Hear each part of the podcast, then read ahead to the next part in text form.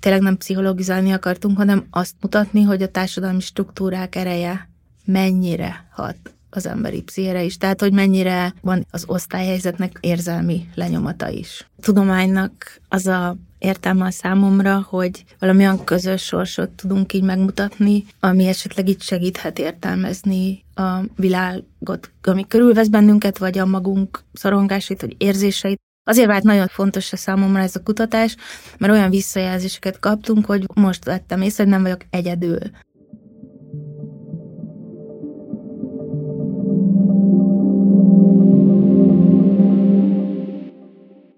Sziasztok, ez itt a Mi a Teendő 23. adása, én Pap Szilárd vagyok. Én pedig Éber Márk, sziasztok. És itt van velünk Durst Judit, szociológus, antropológus, aki a társadalmi mobilitás ára első generációs diplomások és az osztályváltás következményei című tanulmánykötetnek az egyik szerkesztője és a tanulmánykötet alapjául szolgáló kutatás vezetője. Arról fogunk beszélgetni a mai nap, hogy az egyébként a közbeszédben nagyon optimista szempontból megközelített társadalmi mobilitás mit is jelent a mobilitást átélő egyének szempontjából, az ő mentális és társadalmi pozícióik szempontjából, és arról is fogunk beszélgetni, hogy egyáltalán a magyar társadalomban, amit nemzetközi kutatások általában egy ilyen nagyon beragadt, mobilitás nélküli társadalomként írnak le, hogy ebben a társadalomban hogyan is néz neki a jó mobilitás. Kérdezzétek meg az információtól, hogy mi a teendő mi olyan emberek, mi, akiknek mondjuk az apja, anyja, tanár és küzd minden hó végén, hogy be tudja fizetni a tanári fizetéséből mondjuk a számlát, a csekket, a rezsit ki tudja fizetni. Mi ilyen emberek mit akarunk? Mit kezdünk a politikával? Könyörgöm, hát minden érdemi társadalmi mozgalom negatív, a helyzet megváltoztatásáért küzdő társadalmi mozgalom, az negatív érzelmekből született, úgy, mint a düh, uh-huh. úgy, mint a megalázottság, úgy, mint a méltatlanság. Hát akkor változik valami, hogyha ezek az érzelmek tudnak konstruktív formába becsatornázódni ahhoz, hogy az ember egy kicsit újra kalibrálja világra vonatkozó nézeteit, esetleg nem biztos, hogy kizárólag azt kell csinálni, hogy a budapesti 12. kerületből nézzük a Észak-Amerikát. Kapitalizmus újratermeléséhez mindig, mindig kell a válság, akár egy ideológiai szinten. Tehát, hogy ez, ez, ez úgy tud működni, hogy, hogy az emberek torkához van tartva a kés. Ha az nem lenne oda tartva, nem más, hogy lehetne gondolkodni, nem más, hogy működne a cselekvés. Nem hiszem azt, hogy az emberi elidegenedés tökéletesen felszámolható, ugye ember és ember között mindig lesz valami távolságos, a szerelem ritka pillanataiban oldódik fel. Stílszerű legyek, egy fontos kérdés van, hogy élet?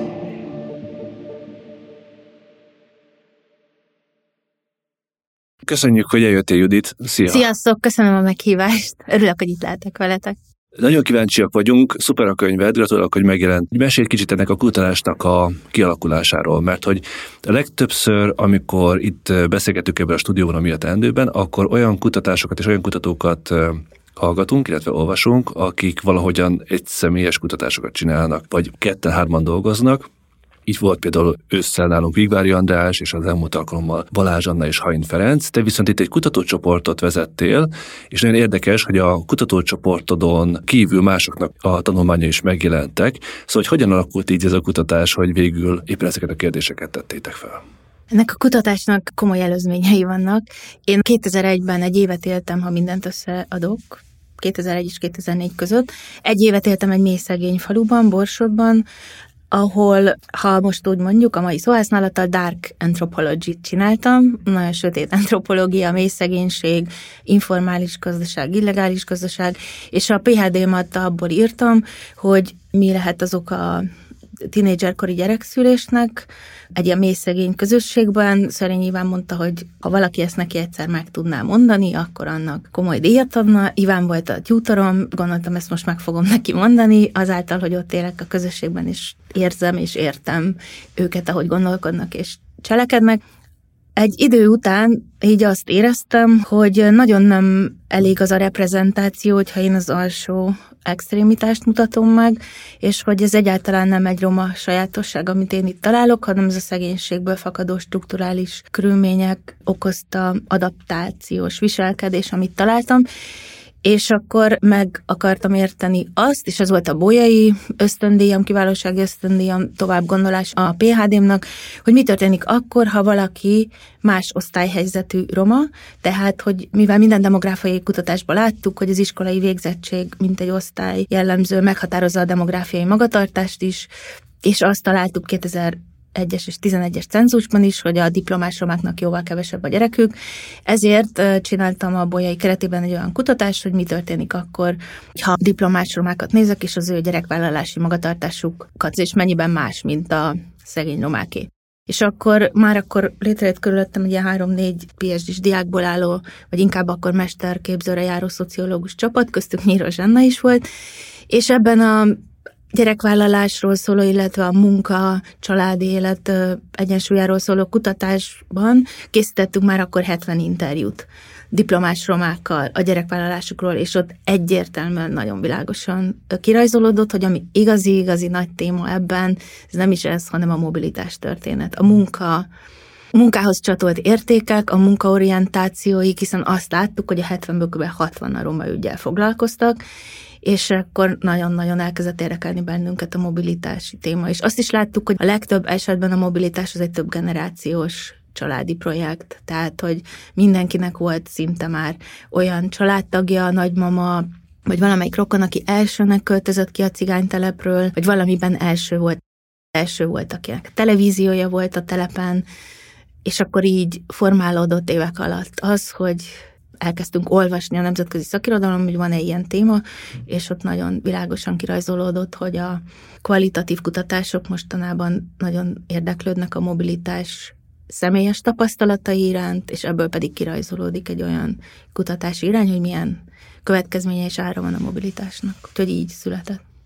A kutatásatokban összehasonlítjátok, hogy az első generációsok, tehát akiknek a szülei nem voltak diplomások, az első generációsok milyen tapasztalatokat szereznek, mi mennek keresztül, mire diplomát szereznek, és ebben összehasonlítjátok roma és nem roma férfiakat és nőket. Ezen gondolkoztunk a Szilárda, hogy ha mi hallgatnánk ezt a podcastot, akkor biztosan érdekelne bennünket, hogy hogyan kapcsolódnak történetek, és az a nagy társadalmi folyamat, szociológusokban a struktúrák és a psziché hogyan kapcsolódnak össze, hiszen végsősorban, amikor elolvassák a könyveteket, akkor találkoznak Bourdieuvel és a habitus fogalmával, de hogy ez mindig nehézséget okoz, hogy jól értsék, hogy itt miről is van szó. El tudnád-e mondani, hogy nagy társadalmi folyamatok, intézmények és az egyéni életek, az egyéni pszichék hogyan kapcsolódnak egymáshoz, illetve ti ezt hogyan értelmeztétek? Ezért volt számunkra a budjai konceptuális eszköztár nagy segítség, meg magyarázó erő az értelmezésben. A habitus fogalom az, amit mi úgy találtunk, hogy összeköti a struktúrát és az agenciát, vagyis az egyéni megéléseket. A Diandriének van egy olyan cikke, amiben az osztályhelyzet lelkületeről beszél, Szóval mindannyiunknak van egy kollektív története, és az osztályhelyzetünk meghatározza, hogy hogyan látjuk a világot, hogyan érzékeljük, hogyan élünk ebben a világban. És azt vettük észre, hogy az osztályhelyzet árnyéka egész hosszú életen át mindannyiunkat nyilván végigkísér, de hogy például ez itt a szegénység traumájában is nagyon világosan látszik, hogy ezek a diszpozíciók, amik egy gyermekkorban szívtak magukba az emberek a strukturális meghatározottságaik által, mennyire meghatározzák azt, hogy milyen tárgyakat választanak az iskolai pályájuk során, az egyetemen, hogy milyen munkákat tudnak választani, mennyire meghatározza azt, amit mi úgy neveztünk, hogy egy kibillent habitus, hogy amikor osztály pozíciót váltanak a iskolai sikerességük okán, az egyetemi diplomáik során, akkor miért van ez az otthontalanság érzet? Szóval, hogy az osztályhoz tartozás az egyfajta érzésvilággal is jár lelkülettel, diszpozíciókkal, és ezt gyönyörűen megragadják azok a narratívák, amiket ezek az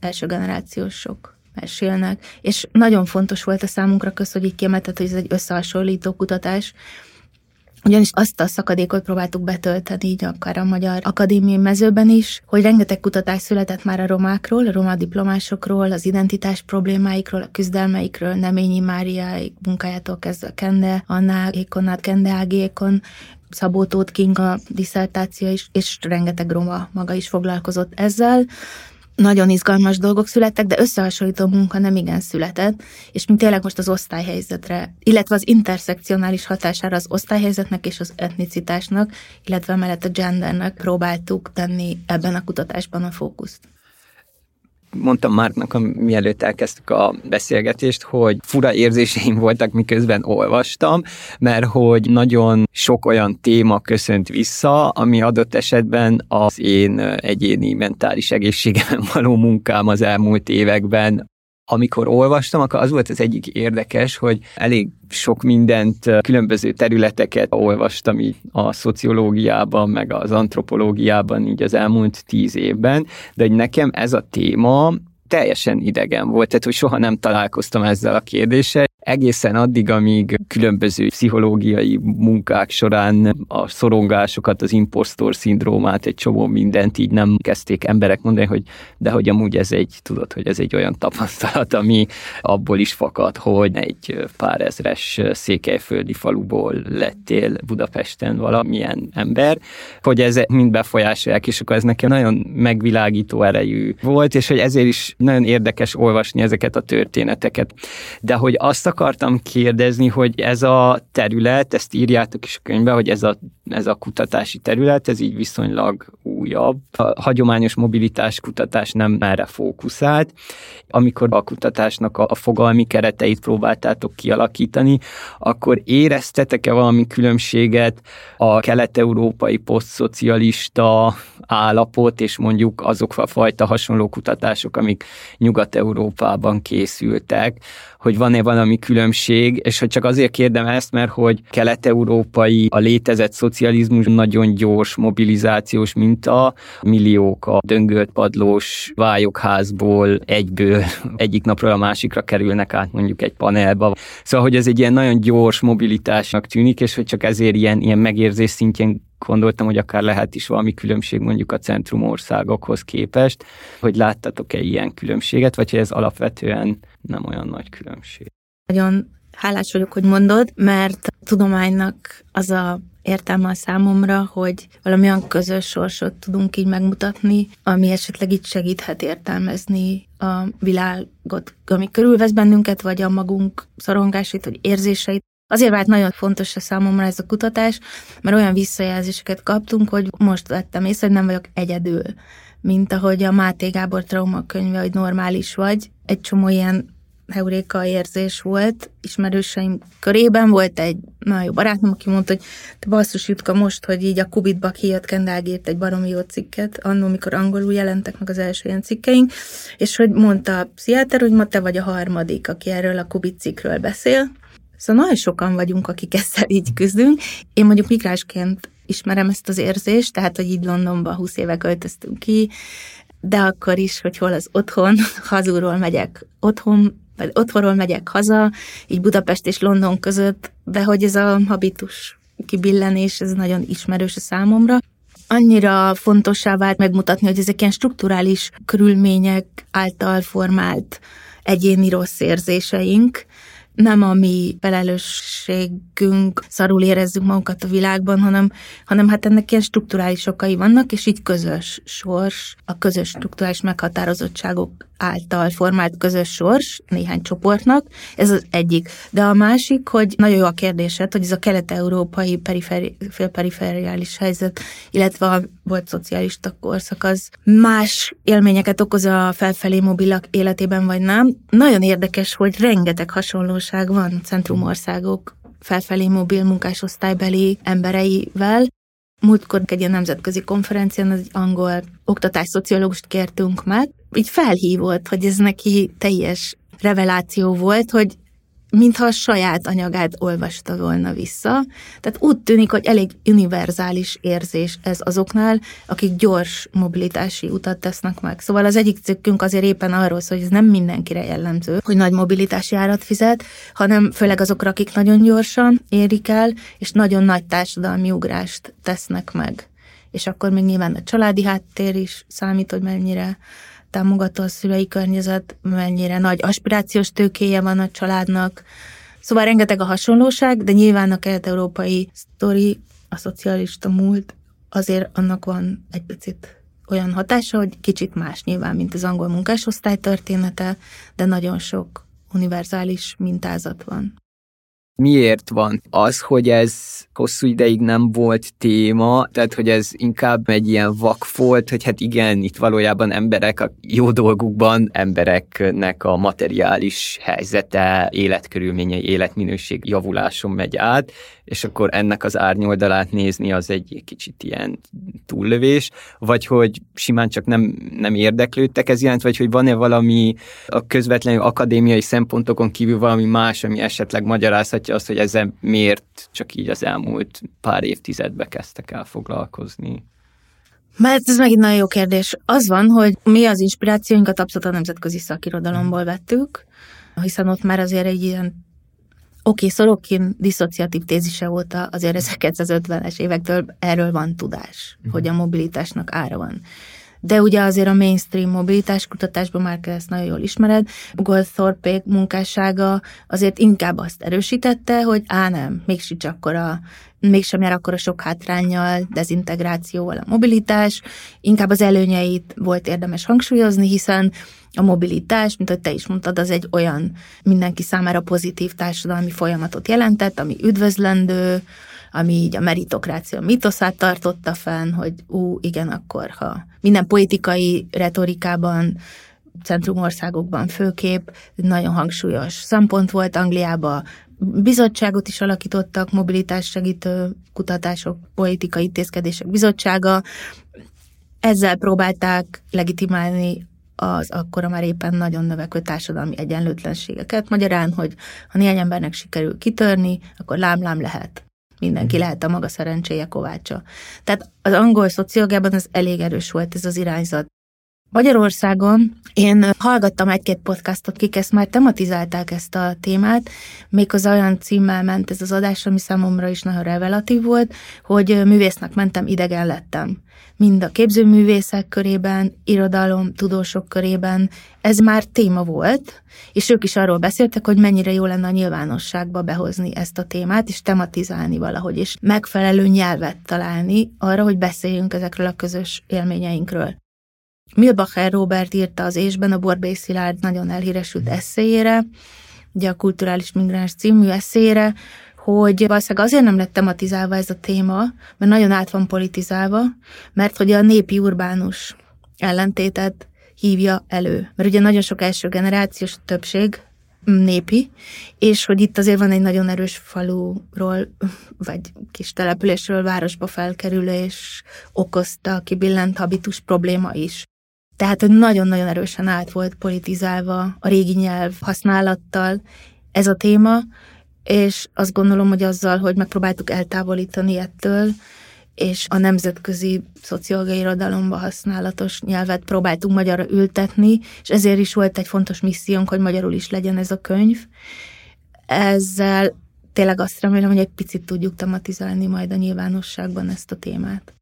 Igen, amúgy először én is ebben a kontextusban pont a Partizánnak van a belépési küszöb podcast, ami ott volt ez a kulturális migráció egyszer, még az első évadban azt hiszem egy témán, és én is akkor hallottam először egyébként. És egyébként nagyon érdekes, hogy utána kaptam olyan levelet, szívvettépől levél jött, hogy köszönjük ezt az adást, minden mondatotokkal egyetértek, és hogy tudnál-e segítséget nyújtani, mert hmm. most jöttem rá, hogy akkor a barátnőmettől szenved, és ezért van depressziója. Nyilván nagyon fontos volt, és egyébként a bírálatok alapján is így attól féltettek bennünket a kollégák, hogy nehogy azért ne kapjuk meg ezt az otkát, hogy pszichológizálunk.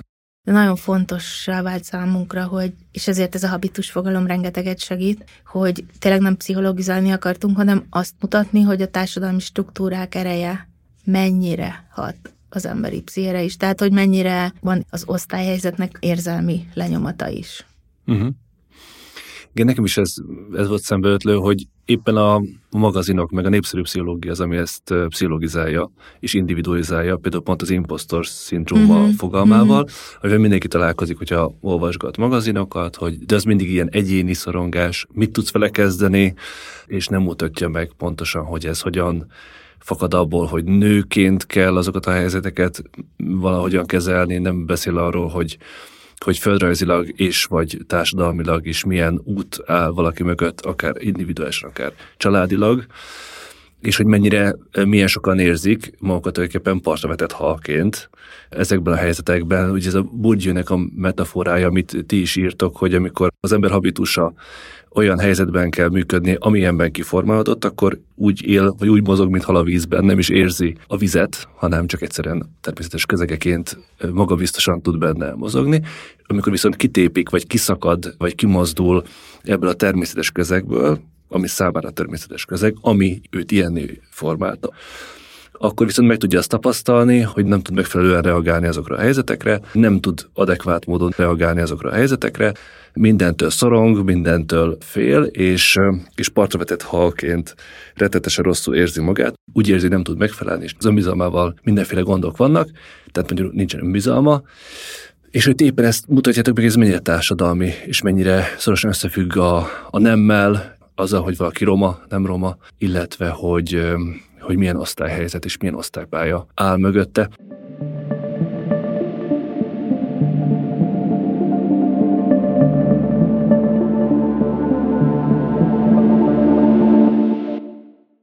Nagyon tetszett nekünk Szilárddal, ahogyan megmutatjátok, hogy az érdemelvűségnek az ideológiája, tehát a meritokráciának az ideológiája, az is milyen nagyon erősen individualizálja ezt az egész. Tehát, hogy különálló versenypályákon akarnak bennünket futtatni, és azt mondják nekünk, hogy kizárólag rajtunk áll, hogy milyen sikeresek leszünk, és hogyha valaki nem tud jól teljesíteni, az bizonyára azért van, mert nem akart eléggé nagyon jó érvekkel és nagyon erősen támadjátok ezt az elképzelést, és próbáljátok leépíteni.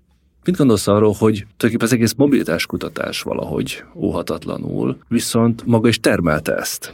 Tehát, hogy megmutatjátok nagyon jó kvalitatív, reflektált mobilitás kutatása, hogy az az ideológia, amit a mobilitás kutatások is termelnek, az, szóval az ebben rejlő ellentmondást, hogy látod? Ezt már múltkor is kérdezted szerintem az Intersections bemutatója kapcsán. És erre szerintem a Robert Péter nagyon jó válaszolt, hogy a mobilitás kutatások is egyfajta társadalmi reprodukció kutatások, hogyha hmm. úgy vesszük.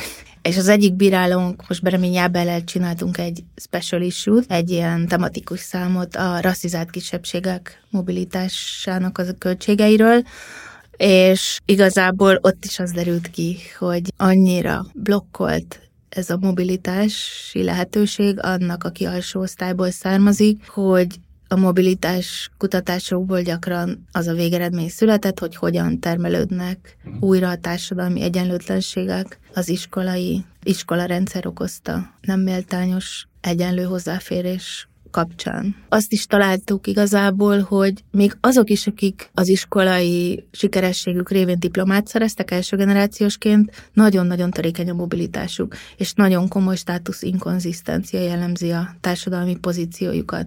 Tehát még csak az sincs, amit te az első felvetésedben mondtál, Szilárd, hogy anyagilag sokkal jobb helyzetbe kerültek, ugyanis több olyan interjú alanyunk volt, aki azt mondta, hogy szégyel, mondjuk akár tradicionális roma családból származik, szégyel visszamenni a falujába, mert egy lerobbant zsigulival jár, nem olyan drága menő cuccokban, mint az ő tradicionális roma unokatesói. A faluban, akik nyolc osztályjal már bányozzák a fürdőszobájukat, és sokkal jobb kocsikkal járnak, mert hogy mert ezt az akadémiai pályát, ezt mindannyian tudjuk, nem annyira értékeli a társadalom fizetés szempontjából. Anyagilag egyáltalán nem tartoznak a felső jövedelmi decilisekbe, abszolút nem, még közép alá esnek egy picikét, sokan, főleg azok, akik így a civil szektorban találták meg a boldogulásuk lehetőségét. Nyilván iskolai végzettség szempontjából, a munkaerőpiaci pozíciójuk szempontjából a hierarchia felsőbb részébe tartoznak, de ez egy erős inkonzisztencia az anyagi helyzettel vetjük össze. Igen, tehát a mobilitás kutatások termelik ugyan ezt a hiedelmet, de a másik oldalon meg legtöbben azt mutatják, hogy nincs igazi mobilitás. Olyan értelemben, hogy az embernek sokkal jobb lesz a, mind a társadalmi pozíció minden szempontból, illetve hogy boldogabb lesz, a szubjektív jól léte jobb lesz, vagy magasabb lesz, és erre egy nagyon fontos fogalmat találtunk, hogy koncepciót, ez a Berlántnak a, a mobilitás kegyetlen optimizmusa. És szerintem, meg csak most olvasom alaposan ezt a könyvet, azt hiszem ez egy nagyon mély elképzelés, nem akarok túl kritikus lenni, de az angol mobilitáskutatók kicsit felszínesen használják a nagyon mély fogalmi keretet, amit Bourdieu használ. Ez egyébként Hadas Miklós kritikája is volt most egy ilyen Bourdieu konferencián, azt hiszem teljesen joggal, és használják csak ilyen lengszerűen ezt a mobilitás kegyetlen optimizmusát, de azt hiszem, itt valami nagyon fontos dolog rejlik, amit Berland ebben a könyvben próbál bemutatni, és erről beszél a Hadas Weiss is, akinek a könyvét te ajánlottad már nekünk, a középosztály ideológiájával, hogy mekkora csapda, mekkora csapda a mobilitás, elhinni, hogy attól jobb lesz neked, mekkora csapda elhinni, hogy ha te befektetsz tulajdonba, oktatásba, akkor te középosztály leszel, és ettől neked sokkal jobb lesz. Ez egy hamis fantázia. Ez egy olyan fantázia, ami elnyomja azt, hogy észrevedd, hogy semmivel nem lett jobb neked, csak hozzájárultál ahhoz a tőkefelhalmozáshoz, ami igazából a társadalom legszűkebb rétegét gazdagítja tovább.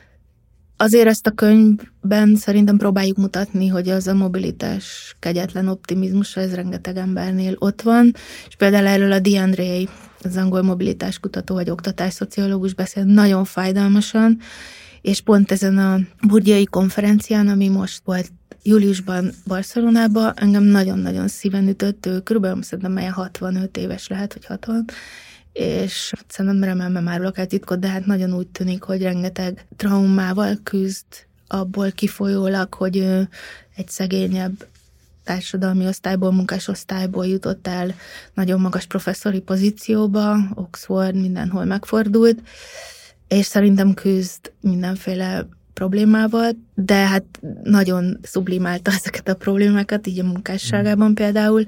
Na, ő 65 évesen mai napig arról beszél, hogy mennyire kegyetlen ez az optimizmus, hogy azt hiszed, hogy ekkora gürcölés után, ekkora utat bejárva, neked is jobb lesz, meg azoknak is, akiket hátrahagytál, a családtagjaidnak, a rokonságodnak, és arra kell rájönnöd, hogy idegenné váltál az ő számukra is, és idegen vagy az új közegedben is, és hogy ez az otthontalanság, ez, ez így gyakorlatilag akkora megterhelés a pszichére.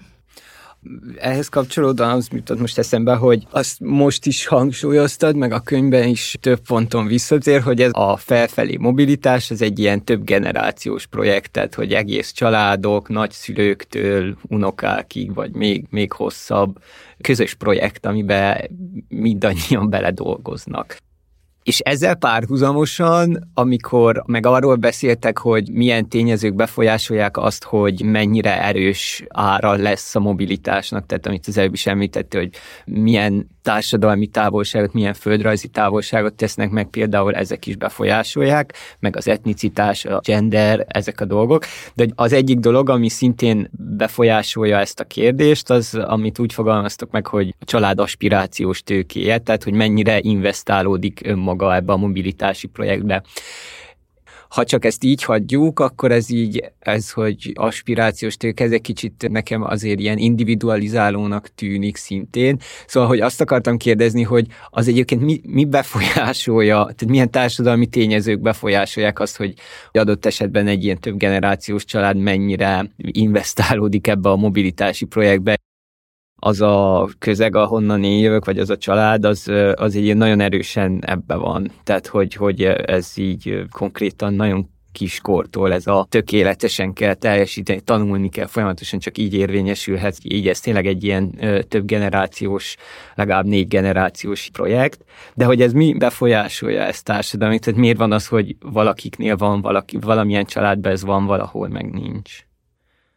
Hát szerintem már az, hogy a családot bevonjuk, mint egy intézmény, társadalmi intézményt, attól már nem individuális rögtön mm. a történet. Inkább úgy mondtuk, hogy ez ilyen több generációs mm. projekt, azt vesszük észre, hogy honnan van ez a család aspirációs tőke, ez jó szótól származik, aki egyébként a People of Color gyűjtőnéven emlegeti a rasszizált kisebbségeket, mondjuk így, és arról beszél, hogy a burgyai kulturális tőke az egy fehér kulturális tőke igazából, ez a kritikáját adja Josszó, ezzel, hogy megnevez több olyan kulturális tőkefajtát, ami szerinte kifejezetten segíti a rasszizált kisebbségek mobilitását, oktatásban való előrejutását minden hátrányuk ellenére, és az egyik ilyen alternatív kulturális tőkének tartja a családi aspirációs tőkét. És hogy ez szerint a rasszizált kisebbségek esetében még erősebben van jelen, mhm.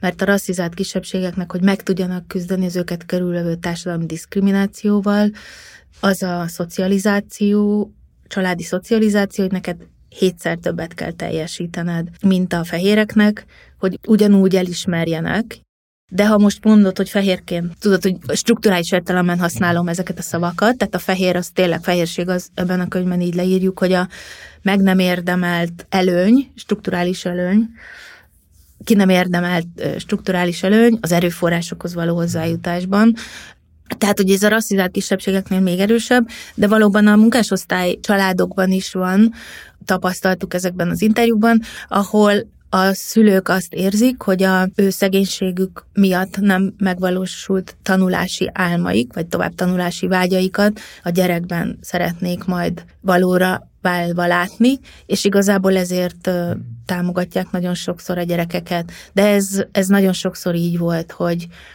volt olyan szülő, aki a második gazdaságban, ez nem romákra jellemző, második gazdaságban szerzett olyan tőkét, amivel aztán tanítathatta a gyerekét, mert azt gondolta, hogy szeretné, hogy a gyereknek sokkal jobb élete legyen, mint neki.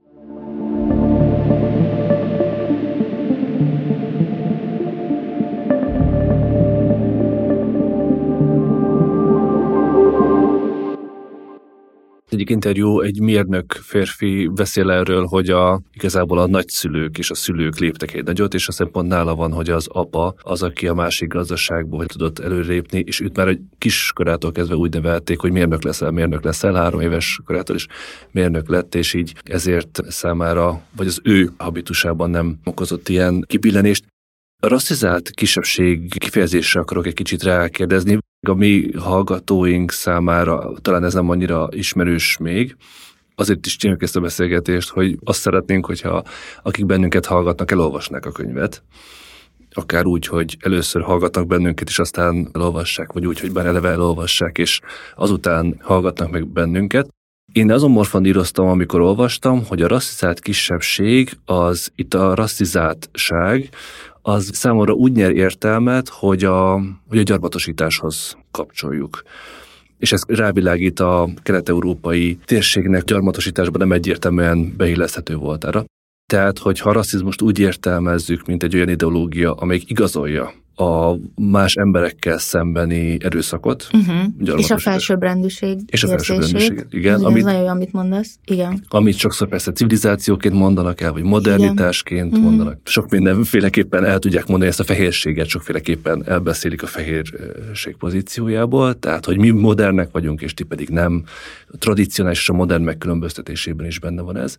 A rasszizálás azt hivatott igazolni, hogy azok az emberek egy más rasszba tartoznak, ez tudományos konstrukció, hogy igazolja a velük szemben elkövetett rituális erőszakot, és ennek van több évszázados történet, ez a gyarmatosítás, és hogyha jól értem, akkor azt mondjátok és írjátok, hogy Magyarországon, vagy ebben a térségben itt a romákat rasszizáljuk ahhoz hasonlóan, mint ahogyan a globális észak hagyományosan a globális délországait, vagy a gyarmatokat, gyarmatokon élőket, vagy hát a perifériákon élőket. Jól értem ezt, hogy itt van egy igazából egy, egy olyan láncszem, amit itt a könyvben nem írtok, de oda gondoltok, hogy itt az egész a gyarmatosítás felől, tehát nem tudom, a 15. századtól a 20. század közepéig tartó időszakon keresztül érthető meg. Ez nagyon jó gondolod, és köszi nagyon ezt a kérdést, mert megint baromi fontos. Azt kell mondanom, hogy az én gondolkodásomat nagyon erősen befolyásolta a roma emancipációs mozgalom és a roma fiatal értelmiségnek a munkássága, kociangi munkássága is a rasszizálás folyamatáról tíz évvel ezelőtt ez számomra még nem volt ilyen fontos, amikor úgymond inkább magányos etnográfusként a terepeim mozogtam ebben a mély szegény a közösségben.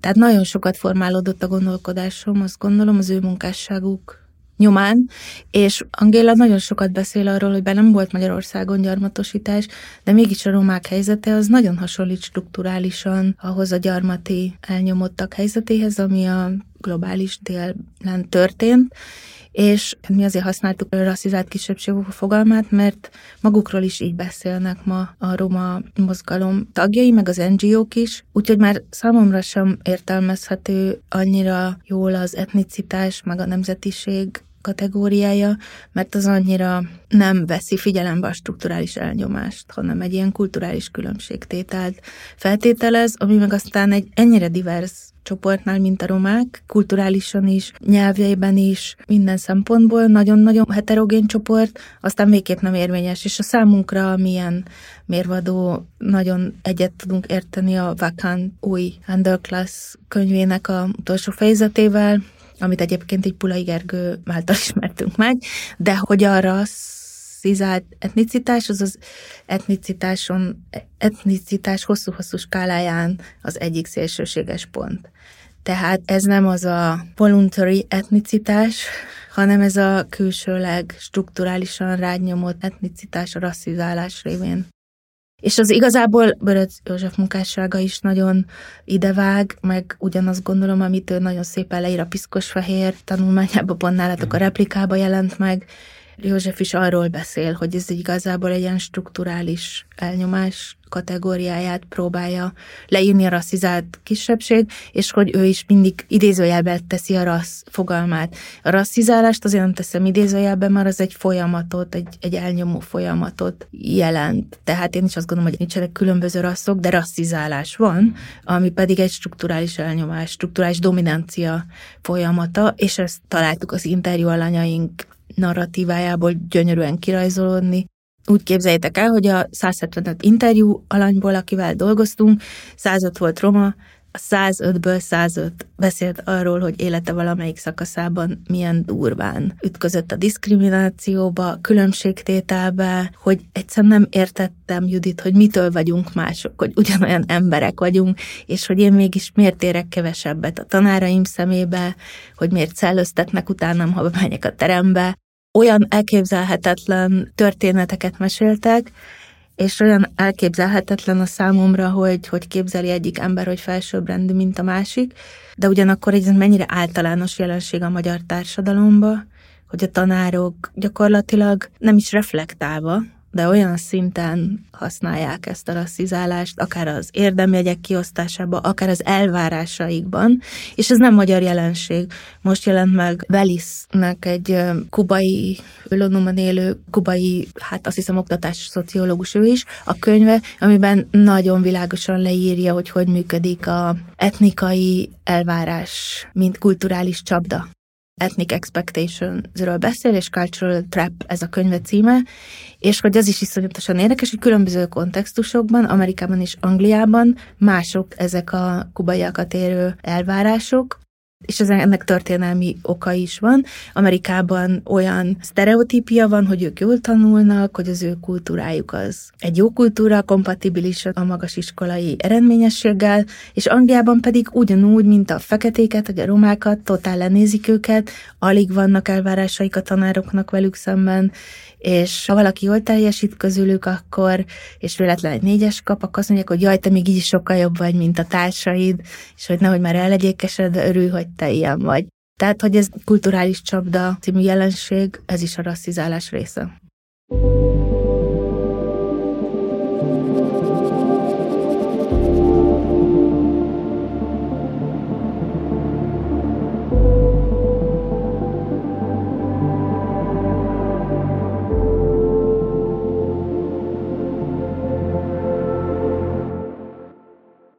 Az is egy nagyon fontos tényező, hogy milyen területen szereznek diplomát, hogy az érkezési közeg az humán, bölcsész közegben van, vagy a reál tudományok, mérnök. Ugye azt mondjátok, hogy az interjúk alapján az kirajzolódik, hogy akik humán tudományokba érkeznek, meg valamilyen módon ott, ott nagyobb az esély arra, hogy kibillent habitus jelenjen meg és hogy kíváncsi vagyok, hogy ez miért van, főleg itt a, a rasszizálás, a különböző ilyen mindenféle elvárásrendszer, amit rávetítesz a rasszizálás folyamatában embertársaidra, hogy ez például másként jelenik meg tehát gyengébb a rasszizálás mondjuk egy reáltudományi területen, vagy egy, egy humántudományi területen, vagy, vagy hogy ez, ez hogy metszik egymást ez, ez a két dolog. Megint a okos kérdés. Itt a kulturális tőke kulcsfogalom. Három fajtája van, és ami igazán itt most különbséget tesz a humán és a technikai tudást igénylő pénzügyi vagy korporát szektor között, az a Budgy által a kutástőke egyik formája, ugye ez az embodied habitus, tehát a testivé vált habitus, amit így az anyatejjel szívsz magadba, viselkedési kódjaid, a nyelvhasználatod, és ugye akkor a másik két formája az a iskolai certifikét, vagy a bizonyítványaid, meg hogy azok a kulturális fogyasztási tárgyak, amiket fogyasztasz, könyveid, színházlátatás. Itt a legfontosabb ez a testivé vált habitus, ez a viselkedési kultúra, kód, ez mind a két területen megvan igazából. Ez mind a két területen, hogyha humán területre érkezik a munkaerőpiacon, vagy pedig a korporét szektorba, azért ez mind a két területen problémát okoz. Tehát a rasszizás mind a két területen működik, a Messingber és az Árendás Zsuzsa még az Intersections-ben megjelent cikke hívta fel nekem nagyon a figyelmet arra, hogy itt majd finomítani kell egy picit az eredményeink értelmezését, ugyanis a veráéknak a munkája azt találta, hogy nagyon erős rejtett akadályok vannak a romák előtt, ők velük foglalkoztak, első generációs romák előtt, abban, hogy bejutnak-e a üzleti szférában magas pozíciójú állásokra. Ugyanis ezt a testivé vált kulturális tőkét, magyarán azt, hogy hogyan viselkednek, hogyan fejezik ki magukat egy állásinterjún, milyen nyelvi kódokat használnak, hogy mennyire vannak megszeppenve, ezt félre értelmezik a HR-esek, a munkaadók. Azt is félreértelmezik például, hogy ezeknek az első generációs roma fiataloknak, amikor jelentkeznek a CV-jükben, nagyon sok a megszakított, nem lineáris oktatási út, tehát nagyon sokan például sokszor váltanak iskolát, és akkor ezt a kitartás hiányaként értelmezik, egy olyan habitusként, ami á, hát ennek nincs, ez nem egy álhatatos gyerek, ez mindig iskolát vált. És akkor a Veráik interjúi alapján gyönyörűen megmutatják, hogy itt pont arról van szó, hogy nagyon komoly aspirációs tőkével bírnak ezek a szülők, és egy idő után észreveszik, hogy ezek szegregálódó iskolák, vagy nagyon gyenge a színvonal, és ezért viszik át a gyerekeiket, vagy elköltöznek egy megyeszékhelyre, és akkor ott jobb az iskola. Tehát pont a gyerek előrejutása érdekében váltanak annyit iskolát. És ezek a Friedman és a Lorison könyve, ami az osztály plafonról beszél, Ugyanez van nemzetközi viszonylatban, ők az angol munkaerőpiacon nézik ezt, ott is félre értelmezik a munkásosztályból származó fiatalok kulturális viselkedését vagy tőkével való rendelkezését a munkaadók. Friedmanék beszélnek arról, hogy úgy mondják a munkaadók, hogy á, nincs meg a chemistry köztünk. Nem élik ez az ember a csapatunkba. Nem érti a vicceinket. Á, más nyelven beszél, nem tudna beilleszkedni a csapatba és ezt a tehetség hiányának veszik, vagy egyfajta képesség hiányának veszik, holott ez egy egészen más, tehát egy, egy, egy más habitusú ember érkezik közéjük. Úgyhogy ezt majd egy picit újra kell értelmeznünk, hogy mind a két területen működik ez a félreértelmezés az osztály helyzetből fakadó habitusú emberek viselkedésének, képességeinek, tehetségének, de azt továbbra is fenntartom, hogy még akkor is nehezebb, ha valaki humán területre érkezik, például az akadémiába, mert hiszen itt olyan komoly, felhalmozott kulturális tőkével, ízlés kultúrával rendelkező többet generációsokkal kellene felvenni a versenyt, és nem csak a technikai tudás számít, mint mondjuk, ha valaki építésznek megy el, vagy könyvelőnek megy el, hanem itt az a felhalmozott kulturális tőke behozhatatlan az első generációsok számára, és ezért itt még jobban szenvednek, ezt továbbra is fenntartom. Tehát nagyon sok interjú alanyunk mondta, hogy elment a barátnője lakásába, és úristen, Judit, olyan képek lógtak a falon, amiket én hát nem is ismerek, de közben a klasszikus magyar festőképei, olyan könyvei vannak a könyvespolcon, amiket ő gyerekkorában olvasott, de én már soha életben nem tudom bepoltolni ezt a tudást. És míg hogyha te valahol egy befektetési bankba dolgozol, vagy könyvelő vagy, vagy építész, akkor a technikai tudást, a kulturális tökének ezt a technikai válfaját, azt azért el tudod sajátítani, és legfeljebb a small talkba, az ilyen könnyű társasági beszédekbe érzed azt, hogy nem tartozol oda. Ilyen van rengeteg nyilván az üzleti világban is, de a munkavégzésed közben ugyanolyan értékű vagy, hiszen azt a technikai tudást el tudtad sajátítani. Mi a teendő? Mm, igen, és afelé én egy kicsit a megküzdési stratégiákról szeretnélek még kérdezni, hogy egyáltalán ez a fajta tudatos mediáció, hogy beszélni a kibocsátó közegből, a családtagokkal, mindenkivel beszélni erről a szakadékról, vagy erről a fajta kibillenésről, hogy az már önmagában egy megküzdési stratégia tud lenni, de hogy mik azok a más ilyen stratégiák, amik adott esetben közösségibek is, vagy közösségibbé tehetők, amik, amik tudnak segíteni ebben a, a mobilitás árának a csökkentésében. Boros Júlival közösen, de Júli az első szerzője annak a cikkünknek, ami pont erről szól, hogy a támogató programok az egyik ilyen megoldás szerintünk, olyan közösséget tudnak teremteni, egy, egyfajta sorsközösséget alkotó fiatalok, a mentorátjaik, és hogy közösségben éled meg azt, hogy nem vagy egyedül a szenvedéseddel, azt szerintem hatalmas erő. Tehát azt láttuk, hogy a romáknak a minták, nyilván nem reprezentatív a kutatás, de elég nagy számú az interjúnk, tehát a 105 romából 83% támogató programban vett részt, és a nem romák közül csak 13% azt láttuk, hogy a nem romáknak sokkal magányosabb az útjuk, sokkal magányosabb, nincs közösségük, ahol mm. meg tudják beszélni ezt az otthontalanság, idegenségérzést, tök individuális problémának gondolják, míg a romák ezeket fel tudják dolgozni ezekben a szakkollégiumokban.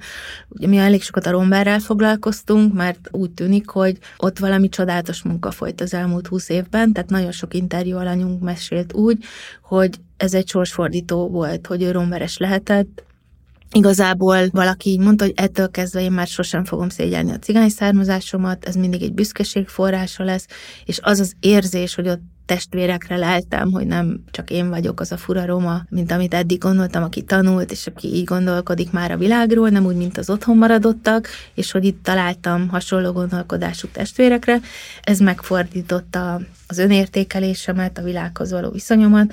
Tehát a, közö- a támogató programok, a közösségteremtés szerintem nagyon fontos. Szerintem tök jó lenne, hogy az első generációs nem romák is valami fajta közösséget, akár a művészetben, írók, tudnának alkotni, és, és ott átbeszélni, vagy nem tudom, közösségre lelni egymás között. A másik, ami fontos szerintem, hogy a fogadó oldalon is legyen erről egyfajta tudás. Minket most többször hívnak civilek, civil szervezetek, akik olyan programokat támogatnak, akár a Romasztár, akik az üzleti szférával vannak kapcsolatban, és az üzleti szféra szereplői próbálnak mentorálni első generációs, hátrányos helyzetű fiatalokat, hogy bejussanak viszonylag elitállásokba ez az üzleti szférából érkező támogatás. Ennek azt gondolom nagyon nagy hatása lehetne, mert ugye hát az a corporate szektor az, ahol igazán komolyabb anyagi mellőrelépést lehetne elérni mondjuk az iskolai végzettség révén. És akkor ezek a üzleti szférából érkező emberek mind arról beszélnek, hogy de hát akit mi keresünk, meg akit, amit tudást ők kínálnak, az nem találkozik, az nem meccsol. Ugye erre a vereik is erről beszélnek, hogy nem igaz, meccsol, csak nem félreismerik, nem ismerik föl, hogy a szégyellőség, a rosszul szereplés az állásinterjú miatt mi minden úzódik. Szerintem az is egy megoldás, hogy ezt az üzleti szférában a nyitott szereplőket felkészíteni arra, vagy egy tudást adni nekik arról, hogy mindennek milyen oka van, és hogy ők hogy tudnának ebben segíteni. Múlt pénteken éppen Debrecenben a United Way Hungary szervezett egy ilyen több szektor szereplővel egy fórumot, egy workshopot, voltunk vagy százan, és akkor ott is meghívtak így előadni erről a könyvünkről. Nagyon nagy volt a nyitottság, mind a résztvevők részéről, mind a civilek, mind az üzleti szektor szereplői részéről, hogy tudjanak erről a témáról, meg tudjanak többet erről a témáról, de ott elhangzott egy iszonyú érdekes előadás, aki arra alapított egy NGO-t, egy civil szervezetet, hogy bizonyos szociológiai, pszichológiai tudásokat vigyen az üzleti szektorba arról, hogy hogyan lehet a diverzitást, illetve az inklúziót növelni a cégeken belül, és nem csak ilyen szlogen szintjén, tehát nem csak díszcigányokat fölvenni, vagy dísz hátrányos helyzetű embereket, hanem hogy azokat az embereket pozícióba, döntési pozícióba is hozni. És tőle hallottam azt a nagyon érdekes pszichológiai tényt, hogy az agyunknak az egyik funkciója, vagy úgy működik, hogy mindannyian tök előítéletesek vagyunk. Tehát, hogy azon nagyon-nagyon kell dolgozunk, hogy ne legyünk azok és hogy ezekben a cégekben olyan fejlesztő programokat visznek be, ezek a civilek, ami ezen az előítéletességen, ezen a másságra kicsit nyitottabb legyél, és ne félj a másságtól, tudnak dolgozni. Szóval szerintem mi a tennön nagyon nagy lehetőség van abban, hogy a civil szférát érzékenyítsük, illetve tudatosabbá tegyük abban, hogy számukra is akár a produktivitást is növelő értéket jelenthet az, hogyha több társadalmi rétegből származó embereket vonnak be elit pozíciókba. Azon gondolkozom, hogy mondtad ezt a nagyvállalati szektorba, ezt a HRS szöveg, hogy, hogy hát nincs igen, meg a, igen. nem elég asszertív, nem, nem, tudom, nem, nem, nem van. illeszkedik abba a... Abba az intézményi habitusba, Igen. vagy tudod, vállalati kultúrába. Csak hogy azon Igen. gondolkodom, hogy ha ezen a szinten, vagy ezen az abstrakciós szinten belül maradunk, akkor ezek a fajta gyakorlatok nem tudnak igazából kontraproduktívak lenni abban az értelemben, hogy extra kulturális tőke elvárásokat építenek még bele. Tehát, hogy, hogy azt mondom, hogy igen, megpróbálunk a diverzitás kapcsán új ilyen közösségi én technológiákat bevinni ebbe a sztoriba, hogy hogyan lehet ezt jobban kezelni, de hogy ezzel valójában plusz kulturális tőke elvárásokat építesz be a cég vagy a közösség működésébe, ami lehet, hogy valójában az új belépők számára még, még nagyobb. Szerintem egyáltalán nem, tehát plusz kulturális tökelvárásokat építesz be a döntéshozók számára, Mhm. de nem a belépők számára. Szóval ő nekik adsz egy olyan kulturális tőkét, tudástőkét, hogy egyáltalán nem ismerik ezt a világot. Tehát megismerteted velük. Tehát ezen a Romaster beszélgetésen az egyik ilyen mentor, aki tényleg nagyon szimpatikus vállalattól, aki rengeteget CSR program keretében jár le hátrányos helyzetű közösségekbe, ott csinálnak közösségfejlesztő tréningeket, ez a hihetetlen szimpatikus mentor megkérdezte tőlünk, hogy wow, hát én nem gondoltam, én azt hittem, hogy az egyetem az a legdemokratikusabb, legnyitottabb társadalmi szféra, hát én nem gondoltam, hogy ott is van diszkrimináció, én nem gondoltam, hogy ott is küzdenek a romák a megkülönböztetéssel, tehát, hogy olyan alapvető tudások nincsenek meg, hogy azt gondolom, ez a plusz kulturális tőkét, ezt a döntéshozóknak kéne megadni ezekkel a tudás átadásokkal. Uh-huh.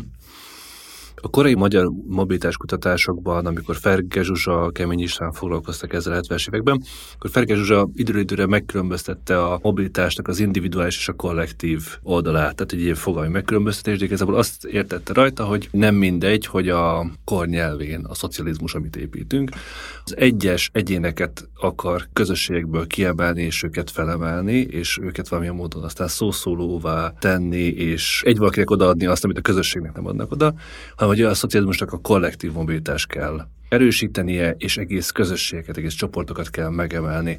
Beszélgettünk korábban is, még itt a könyvben is előkerül a Nékosz, Uh-huh.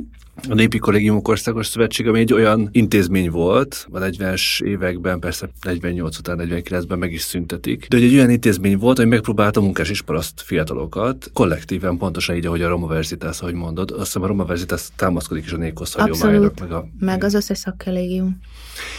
Igen, nagyon sok szakkollégium bár még mondjuk hivatkozik, mondjuk a RAIK is hivatkozik, a társadalmi kollégium, több kollégium hivatkozik még a népközre, de igazából már ezt a népi, bármint, hogy munkás, paraszt, vagy roma, nem roma, szóval az alsó társadalmi csoportokból, osztályokból tényleges felemelést nem nagyon csinálják.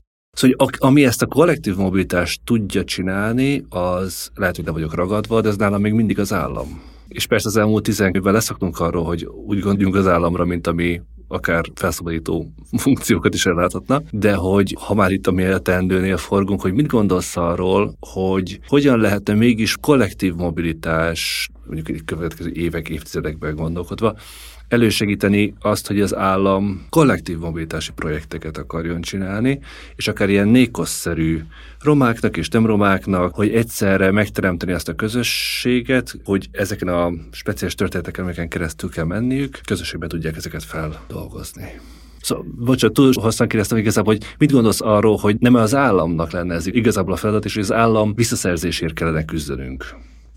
De teljesen egyetértek, abszolút állami feladat lenne. Az világosan látszik, hogy a civilek nem tudják betölteni azt a szerepet, amit az állam nem csinál meg. Tehát a civilek igazából ellenszélben dolgoznak, lukakat próbálnak betömni, egyes embereknek tudnak segíteni, és megint csak ezt a Diane idézem, ő úgy beszél a mobilitás a történetéről, meg az egész angliai munkásosztály mobilitás történetéről, mint egyéni sikerek kollektív kudarcok árán. És ezt tényleg nagyon komolyan gondolom, hogy ez nem jó út, tehát az is látható, hogyha ez a mobilitás jut egyéni, és nem kollektív, akkor sokkal nagyobb a mobilitás ára. Míg nem, hogyha kollektív, akkor jóval kisebb árat fizetnek azok, akik ekkorát ugranak. És hogy hogy lehetne kollektív mobilitást elérni? Hát nyilván nem úgy, semmiképp sem úgy, ahogy most történik. Tehát, hogy most Radó Péter összes munkája arról szól, hogy hogyan kasztosodik az oktatási rendszer, hogy hogyan válnak véglegesen leszakadtá bizonyos mélyszegény közösségek, úgyhogy esélyük sincs a mai gyerekeknek, óvodásoknak sem arra, hogy valaha bármilyen mobilitást befussanak, hogy kitörjenek ezekből a mélyszegény generációs szegény közösségekből. Tehát nyilván egy sokkal inkluzívabb és esélyegyenlőség teremtő oktatásra lenne szükség, aminek ma sajnos pont az ellenkezője történik, és nagyon sok interjú alanyunk is beszél arról, hogy az ő története már semmilyen szinten nem szolgál példaként az ő közössége számára, mert annyira beszűkültek ma, amiről te is beszélsz már, Huszárákos munkái is ezt mutatják, annyira beszűkültek a mobilitás lehetőségei, hogy gyakorlatilag egy teljesen zárt társadalommá vált Magyarország, ahol a szülők apa iskolai végzettsége egészen determinálja a gyerekek majdani iskolai végzettségét, vagy társadalmi pozícióját, és én azt látom, az egy nagyon erős adat szerintem, vagy fájdalmas adat, hogy az a szegény közösség, ahol én dolgozok, ahol mi 2000-ben mit a 60 volt a romák arány, és 40 a magyaroké, ma tiszta roma falu lett, két magyar alkoholista család maradt, ott 20 év alatt nem volt gyerek, aki középiskolát végzett. De még szakmunkás sem. És hát ez semmiképp sem mutatja azt, hogy itt bármiféle kollektív mobilitásra esély lehetne. Tehát, hogy nyilván az oktatási rendszeren keresztül lehetne, de ott meg nem olyan jelek vannak, hogy erre bármiféle állami szándék lenne. Igen, meg általában az újraelosztás, mert kicsit én nekem ez az oktatási, vagy pont múltkor egy, nem egy podcast adás, hanem az egyik vétó után beszélgettük, hogy kortás, nem Orbánista politikai közegben az oktatásnak ez a fajta ilyen nagyon erős központba állítása, mint ilyen megoldási javaslat, sőt, mint hívó szó, amelyik így mobilizálni lehet képes különböző, vagy hogy az képes lenne így átnyúlni osztály koalíciókat létrehozni, mert az oktatás ez egy olyan dolog, amivel előre lehet jutni, és így tovább, és hogy, hogy akkor mondtam, hogy nekem van egy ilyen, ilyen gyanúm vagy megérzésem, hogy abba, ott, ahol az a tapasztalat, hogy egyébként az oktatásnak a funkciója az társadalmi különbségek újra termelése, ott az nem tud lenni egy szimpatikus, egy vonzó, hívószó, hogy akkor rakjunk több pénzt az oktatásban, mert hogy valójában az embereknek az a hétköznapi tapasztalata, hogy az valójában egy elitet termel, és hogy akkor miért álljak be én egy olyan projekt mögé, ami valójában eliteket fog termelni újra és újra. És hogy ez az érzésem ebben a kérdésben is, hogy nem föltétlenül az tud egy cél lenni, hogy egy mély szegény közösségből legyen két-három ember, aki ki tud törni, hanem hogy ne legyen mély szegénység és ez akkor behoz egy sokkal általánosabb kérdést a különböző munkakörök értékéről, társadalmi presztízséről, az elismertségéről, arról szoktunk beszélni, hogy ilyen elnői esedetnek nevezett szakmákban, tehát ott, ahol a többség nő, ápolók, oktatás, hogy az alul van értékelve, és hogy ott például tudunk beszélni arról, hogy nem az kell, hogy legyen egy-két pedagógus, aki ki tud ebből ugrani, hanem hogy az egészet megmozdítani feljebb társadalmi-gazdasági értelemben, és hogy ugye ezt gondolom, hogy a kórházi kisegítő személyzetet, takarítónők, büfések, konyhán dolgozók, hogy nem az kell, kell, hogy az ő gyerekeikből majd lehessen professzor, hanem az, hogy ők élhessenek tisztes megélhetése, és hogy az oktatást magát sokszor, és ez a könyv szerintem jól megmutatja, hogy társadalmi mobilitás kegyetlen optimizmusát tartja fenn, sokszor ez az oktatásra való túlzott. Na hát ezzel teljesen egyetértek, és most Nyírzsa nevében arról beszéltünk, és próbáltuk a Kubik podcastban ezt így nagyon erősen fókuszba hozni, hogy az oktatás iszonyú nagy fantázia helyeződik, hogy meg tudja majd oldani az egyenlő egyenlőtlenségek problémáját, és ezt a Huszárákossal ír, Intersections-be írtuk is, ezt, hogy Atkinson-tól származik, ugye, hogy addig nem lehet az oktatástól elvárni semmilyen egyenlőtlenség csökkentő szerepet, amíg például most magyarul hirtelen nem jut eszembe, de a tisztes megélhetéshez való alapjövedelem nincs garantálva, mondjuk, minden ember számára. Úgyhogy teljesen egyetértek azzal, amit mondasz. Az egy tényleg megint egy kegyetlen fantázia, hogy azt gondoljuk, hogy az oktatáson keresztül majd kollektíven javítunk bizonyos rétegek, leszakadó rétegek helyzetén, de ez a fantázia az ott él, még nagyon sok ilyen elnyomott, rasszizált kisebbségi elit fejében is, ugye ebben, a, amit Ábellel csinálunk, ugye egy Compare című labban, egy ilyen külön számot, ott a mexikói gazdasági elit filantrópiájáról ír egy Jody Bajalejo nevű szerző, és ő is azt kritizálja, hogy ennek az elitnek a gondolkodása addig terjed ki, hogy az elit utódját kitermelje. Tehát, hogy ők is a filantrópia révén hálmozottan hátrányos helyzetű latinó közösségekben iskolákat próbálnak létrehozni, meg különböző alumni csoportokból vezetőket kinevelni, ilyen közösségi vezetőket, tehát az elit image termelik újra, ahelyett, hogy egy szinttel feljebb hoznák a, a szegény latinók közösséget. Szóval igen, teljesen egyetértek ezzel a felvetéssel. Igen, Neumann Eszter is, és Mészáros György is ezt írják, amit mondasz, hogy túlterheljük, vagy túlságosan nagy elvárásokat helyezünk az oktatási rendszerre, amely önmagában nem tudja ezt megoldani, ez akkor tudja megoldani, hogy van egy egyenlősítő társadalompolitika, egy nagymértékű újraelosztás, a lakhatás kérdésének a megoldása, valóban a jövedelmi viszonyoknak, a megélhetési problémáknak a, a kezelése, és akkor tud ez az egész működni. És ha már hivatkoztunk a belépési küszöbre, akkor most hivatkoznék a Jukas óra podcastra is, ami nemrégen indult el itt a Partizánon, és annak az első, meg a második eh, részében is van erről szó, de az első beszélgetésében Mészáros Györgyel beszélgetnek. Erről, aki kritikai pedagógus és eh, maga is oktatáskutató, oktatásetnográfus, iskolatnográfus kérdezik néhányan, hogy miért pont ezzel a témával foglalkozunk, meg mit gondolunk, mi a hatása ennek az egésznek. Most például valaki átküldött egy, egy ilyen felhívást valamelyik szakkollégiumból, hogy olvasókort szerveznek a könyvünket együtt olvasva valamelyik szakkollégiumba, hogy az csatlakozzon, aki szeretné megérteni az otthontalanság érzetét egy kollektívában. Én ennek így nagyon örülök, hogyha bárkinek tudunk olyan muníciót adni, hogy ez egy közösségi, strukturális körülmények által meghatározott sors, ez az egyik. A másik meg, hogy szerintem az tényleg nagyon fontos a Eszter és a Mészáros György munkája, azt gondolom, hogy teljesen azt mondjuk, amit ők állítanak, tehát hogy szerintem ez a könyv arra is így felhívja a figyelmet, hogy az oktatásra nem szabad ekkora súlyt, vagy ekkora terhet rakni, mert ez egy kegyetlen optimizmus, egy kegyetlen fantázia, hogy majd akkor sokkal jobb lesz egy ennyire egyenlőtlen társadalomba, hogyha az a néhány elit ki tud törni.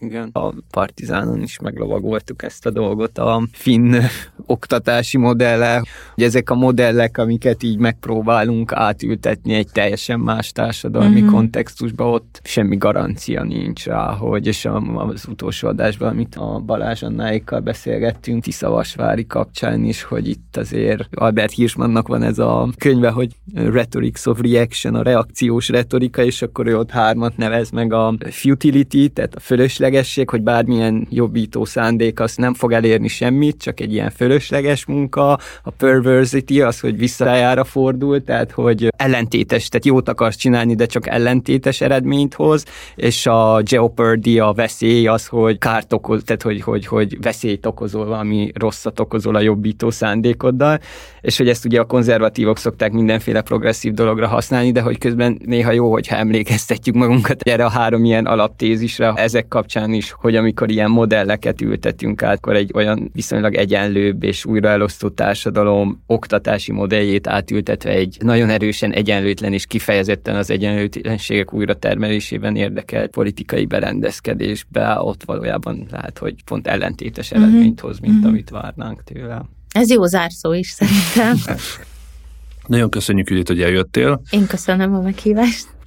A társadalmi mobilitás ára első generációs diplomások és az osztályváltás következményei a könyv, és még nem említettük, hogy Nyíró Zsanna és Bereményi Ábel volt a társszerkesztő, és ajánljuk, hogy jönnek az ünnepek, olvassák el a könyvet, és gondolkodjanak rajta, és szervezzenek hasonló olvasóköröket róla a szakkollégiumokban vagy nem szakkollégiumokban. Köszönjük nektek is, hogy meghallgatatok bennünket. Ez a decemberi adás. Januárban újra jelentkezni fogunk. Köszönjük szépen szerkesztő munkáját Puskár Krisztiánnak, Köszönjük szépen a grafikusnak, Kili Zsannának. Köszönjük Irsik Bence hangmérnök hangtechnikus munkáját. Ő is sokat dolgozik azért, hogy mi viszonylag jó hangminőségben tudjunk megszólalni a hangszóróitokból. Ezt a beszélgetést eléritek nem is csak a Spotify-ról, és nem is csak az RSS-ről, hanem az Apple Podcast-en, és újabban a YouTube-ról is, úgyhogy minden fronton támadunk, hallgassatok bennünket is, ajánljatok másoknak is bennünket, illetve ajánljátok másoknak a társ podcastjainkat is. Itt most a mai alkalommal a belépési küszöbre és a lyukas órára hivatkoztunk, de a többit is. Köszi szépen a figyelmet, sziasztok! Sziasztok! Sziasztok!